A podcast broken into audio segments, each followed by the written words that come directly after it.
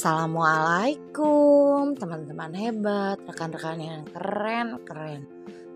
Lagi rame nih ya, kurma. Eits, bukan kurma yang dari Mekah, tapi kurikulum merdeka yang baru-baru ini tuh lagi hits banget diomongin sama guru-guru se-Indonesia Raya, guys. Oke. Kalau dipikir-pikir jadi guru liar ya, besti. Kurikulum kemarin perasaan KTSP, Kurtilas. Dan sekarang ada lagi kurikulum merdeka. Nah, si besti gonta-ganti itu cenaya ceijahnya. Oke, kira-kira menurut kamu perlu enggak sih kurikulum gonta-ganti atau menilir pemerintah teh highway gonta-ganti?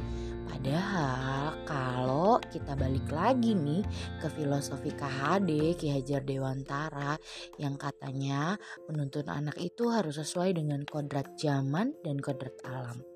Jadi kebayang dong kenapa kurikulum tuh gonta-ganti. Ya karena itu tadi, zamannya anak-anak sekarang itu sudah berbeda. Oleh karena itu yang namanya kurikulum tuh ya terus berkembang, guys. Kebayang gak kalau kurikulum dulu aku SD itu gak berubah-ubah sampai sekarang. Sementara ketika aku SD itu gak ada, guys, yang namanya video call, apa sih WA, sekarang Instagram, itu gak ada. Kasian kan ya tadi sekarang ya, jadi tidak berkembang dan ya zamannya hanya gitu-gitu aja. Kalau kurikulum diubah itu lebih banyak hal positifnya. Dan jadi guru gak usah ngerasa ribet. Kalau menurut aku kurikulum merdeka yang sekarang tuh memudahkan kita dalam segala hal.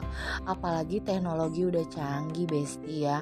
Gak perlu deh tuh buku numpuk di atas meja. Gak perlu deh tuh ibaratnya program banyak dan lain sebagainya. Kumpulkan aja di DigiSite and then kita tinggal nge-share linknya ke kepala sekolah. That's it, selesai ya, sesimpel itu. Jadi kalau menurut aku nih ya, kurikulum tuh penting banget disesuaikan dengan zaman.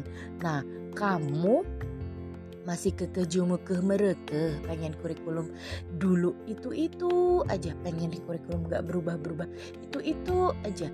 Aduh guys, kamu hidup di zaman apa? Oke, sekian dulu ya untuk hari ini. Nanti kita ketemu di podcast saya selanjutnya, besti. Kita akan ngegibahin hal-hal yang seru dan hal-hal yang mengasihkan juga menarik. See ya.